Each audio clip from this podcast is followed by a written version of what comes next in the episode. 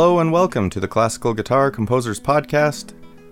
This is episode number 33, and as always, I am your host, Chris Hales, glad to be joining you once again in these last days of September. If this is your first time joining me, this show is simply a place where you can send your original classical guitar compositions. You send me an MP3 recording, and I feature it on the show. It's that simple. The only requirement is it is a real recording of a real classical guitar and it is your original composition. So, if you are a composer looking to gain a larger audience, this is a great place to do so. We have listeners from all around the globe, which leads us to hearing music from all around the globe. So, welcome. I myself am pleased to let you know I have completed a guitar piece. the first one I've completed in about two years, and it feels really good. As I talked about last episode, I've come up with a new routine for practice that incorporates composition into my guitar practice, and the result so far has been one completed piece. I'll admit it's not my favorite, but it's finished, and I don't hate it. I should say it's like 99% finished. It's all written.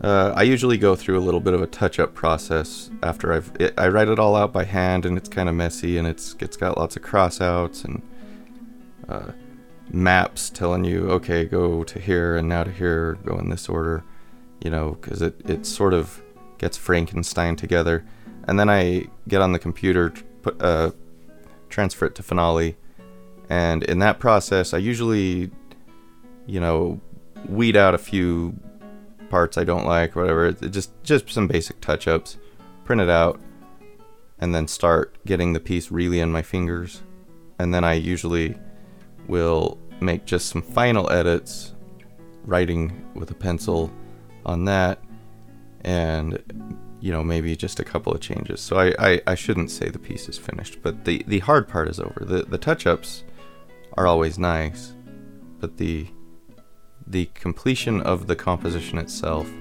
is the part that feels really good to accomplish. So I will hopefully be sharing that soon. It'd probably be a two or three months down the road by the time I get it recorded and air it on this show, but I'm looking forward to playing that for you guys. Been a uh, it's been a hard week for the Hales family. We've had a an old dog. He's been with the family. He was 15 years old. We got him when he was 4. We had him for 11 years.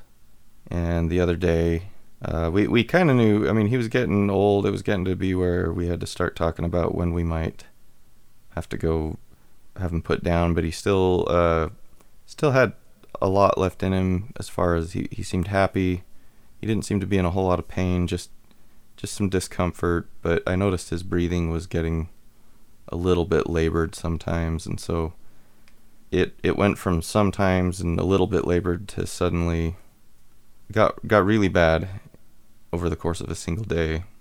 And uh, we ended up having to say goodbye just two days ago. It's never a fun thing to go through. So, Igor the dog has moved on to greener pastures, and meanwhile, life goes on. On a happier note, I'm also excited to report that I am now the proud owner of one 14 foot aluminum fishing boat. been wanting a fishing boat for many, many years. Never really been in the right situation to own one. Finally reached a point in my life where it was the right time to get one, and oh my, am I a happy feller. Took it out on the lake last night for a little spin. It ran great. I imagine many people would look at it and think, what a piece of junk, but I think it's quite the little beauty myself. Just a nice little mud colored fishing slash duck boat. It's going to be a really good thing for me. Might not be such a great thing for all of you, considering um, I'll be spending more time on the lake. I have a hard time getting to the podcast. It has been tough to get this in sometimes lately, but nonetheless, here I am. We're, getting this one in, and it's great. Been trying to come up with a name for the boat. My daughter, 12 going on 13 here, likes to name everything. Same daughter who has been developing a love for horror movies at an increasingly rapid rate. it's been lots of fun. We have been deciding between a couple of names for the boat based on uh, the final girls from the first two Friday the 13th movies. We've thought about uh, Ginny. We thought about Alice. Thought the boat kind of looks like a Ginny. And uh, Ginny from Friday the 13th, Part 2, is by far the, the coolest final girl ever from any horror movie. For those movies that follow the slasher pattern, they all basically end with the sole surviving heroine facing off with the killer. So we like Ginny. But we also like the name Alice. Big Alice Cooper fans in my household. Big Alice Cooper fans. It's very common listening in my house. So the name Alice kind of has several good associations and it just has a nice ring to it.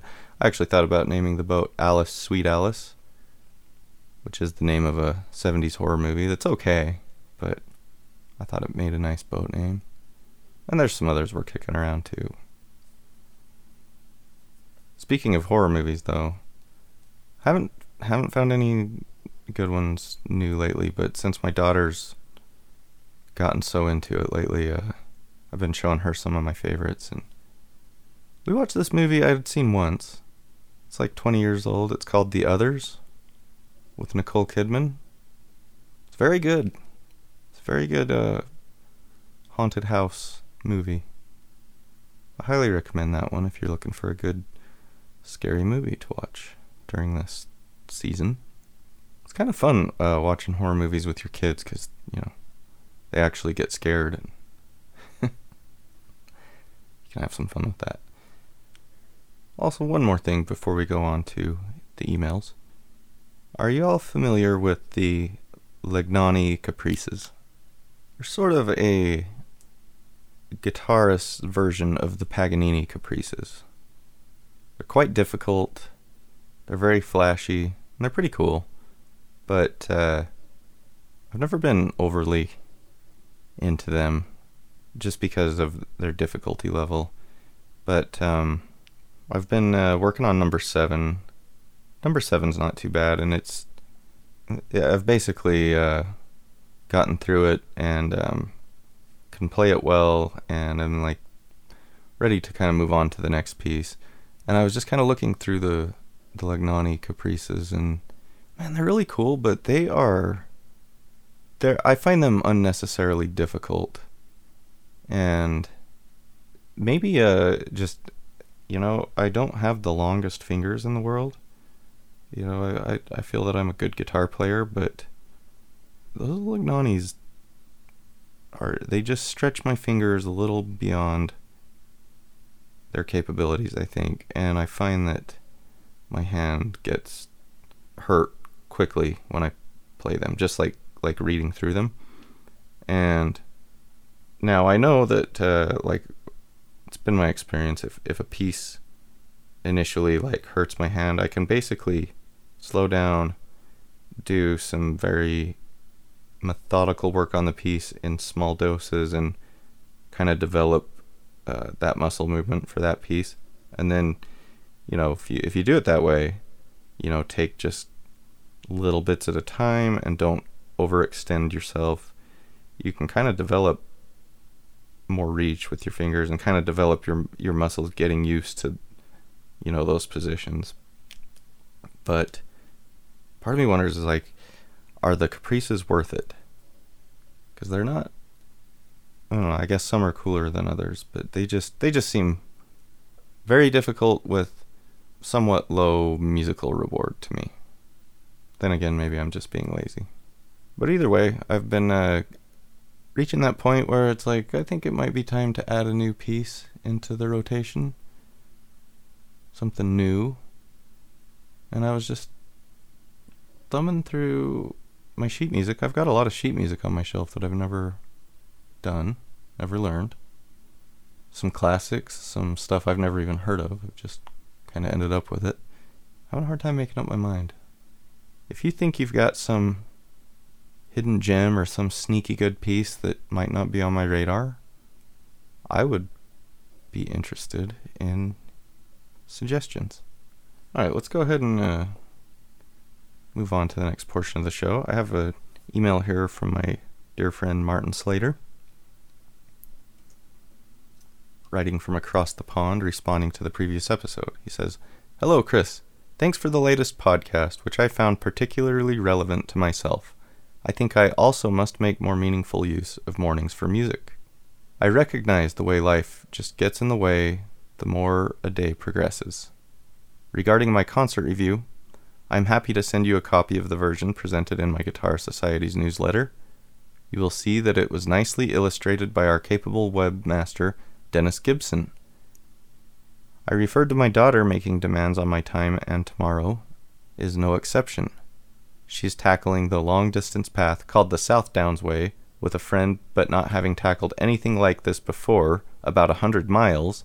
Both sets of parents have been called into action to help them, via transportation of parts of the way, to successfully get from one campsite to another. Thus, me and my wife are traveling to Brighton, English South Coast, to assist this will entail a drive of approximately an hour and 45 minutes just to get to them. We drive them 10 miles and drop them off for the last 10, and then plan to actually visit Brighton, as wife has been wanting to go there already. At least the weather has been calm and dry this week. This fits in between two football matches for my team, Eastleigh, lost today, then away in Bromley, Kent County, on Monday, which is the August bank holiday in the UK. They'd better win that one. All the best with your disc golf. Don't know what that is, so we'll have to Google it. Martin. Thank you, Martin. Disc golf is simply golf with frisbees throwing into a basket instead of golf balls into a hole. But they're not just regular frisbees, they're these very neat discs that cut through the air in a really unique way. And uh, when you get on some creatively designed courses, it, it is an absolute blast. And you know what? If you play on the most boring course imaginable, it's still really fun. Uh, best of luck with your teams, your soccer teams, football as you call it. Course, football uh, where I live means something else, but uh, this is about a month old, so I would imagine the games are done and you're you're on to the next set. Can't say I follow a whole lot of uh, soccer myself, but I do in general enjoy sports. I've talked about on the show I, I like hockey and I, I like American football. But you know, honestly, the last couple of years, I just have paid less and less attention. I just too many other things going, and I'm trying really hard to uh, get into my fantasy football team this year, but I'm just not not feeling it this year. Anyway, thank you, Martin. I read uh, Martin's review. Uh, he he he reviewed a concert, classical guitar concert with Craig Ogden and the other guitarist name escapes me right now. But uh, it was a well written review. I always uh, enjoy Martin's writing. Martin, uh, I would imagine you're okay with it, but to double check, if I have your permission, I'd like to share the review on the classicalguitarcomposers.com website for anyone else who would be interested in reading it. I thought Martin made some interesting comparisons for, of this duo to uh, Julian Bream and John Williams guitar duos. Okay, and with that, let's move on to today's music. It's the point in the podcast where I highly recommend pressing pause, pouring yourself a nice cold glass of iced tea, getting in a real comfy chair, get into that zone, and don't have a lot of music for you today, but nonetheless, enjoyable. So, today's music comes from Oliver Waterman.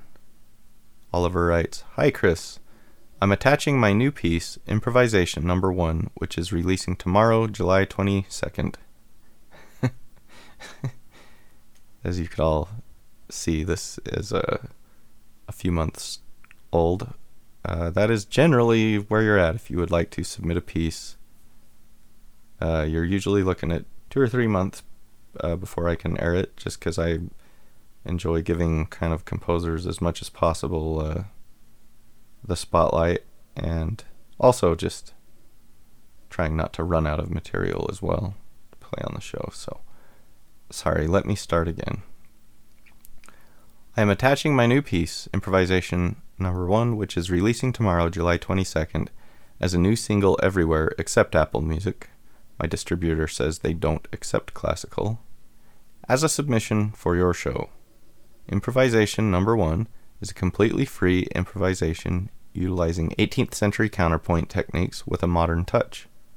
I've been improvising for solo guitar for about 20 years and started doing it when I was playing on the street and would run out of repertoire to perform. Over the years, it has evolved and really started to come to life after I took counterpoint in my undergrad.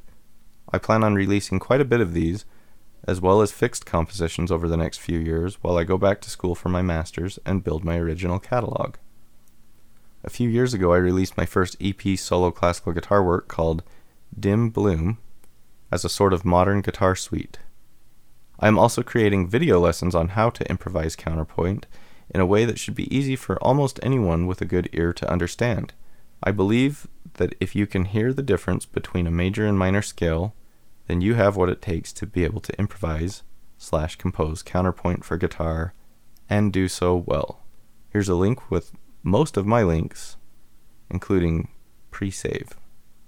Not quite sure what pre-save is, but I will post this link on the classicalguitarcomposers.com website and check out all of our stuff. He says, Thanks for your consideration. I love what you do.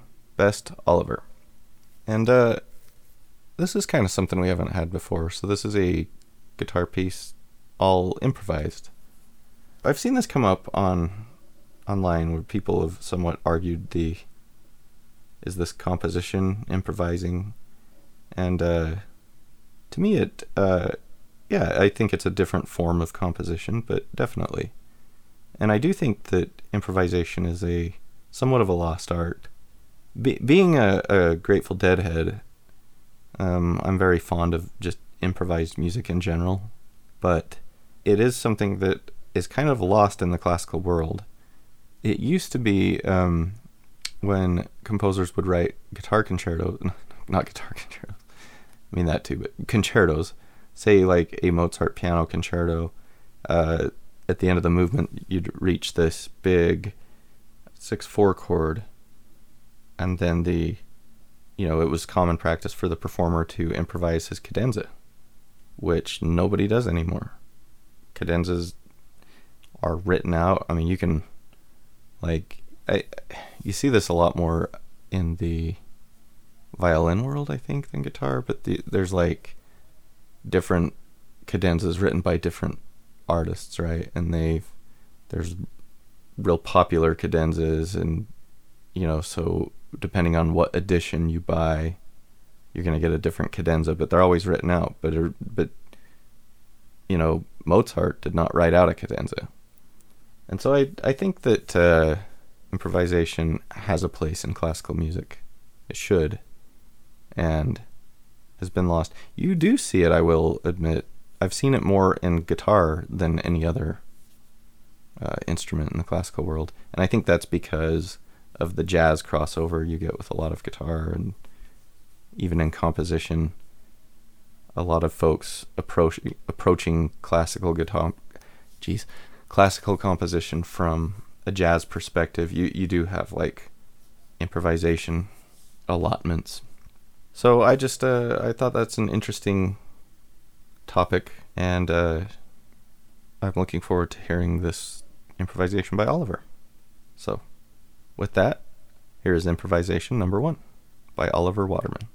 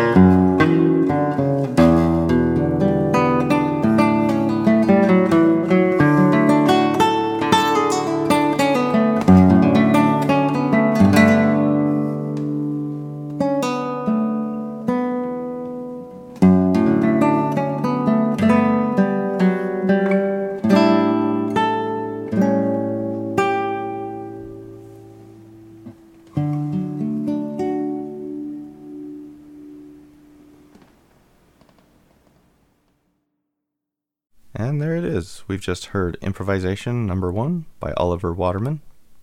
Thank you, Oliver. As always, any musical submission for this show is much appreciated. And remember, if you would like to submit a piece of your own, you just simply email an MP3 recording to chris at classicalguitarcomposers.com and I will feature it on the show.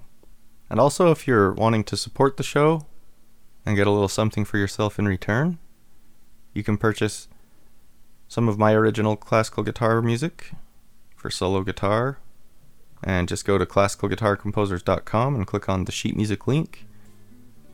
And there you'll be able to find some of my original music. So thank you all for joining me today. I look forward to being with you again next month.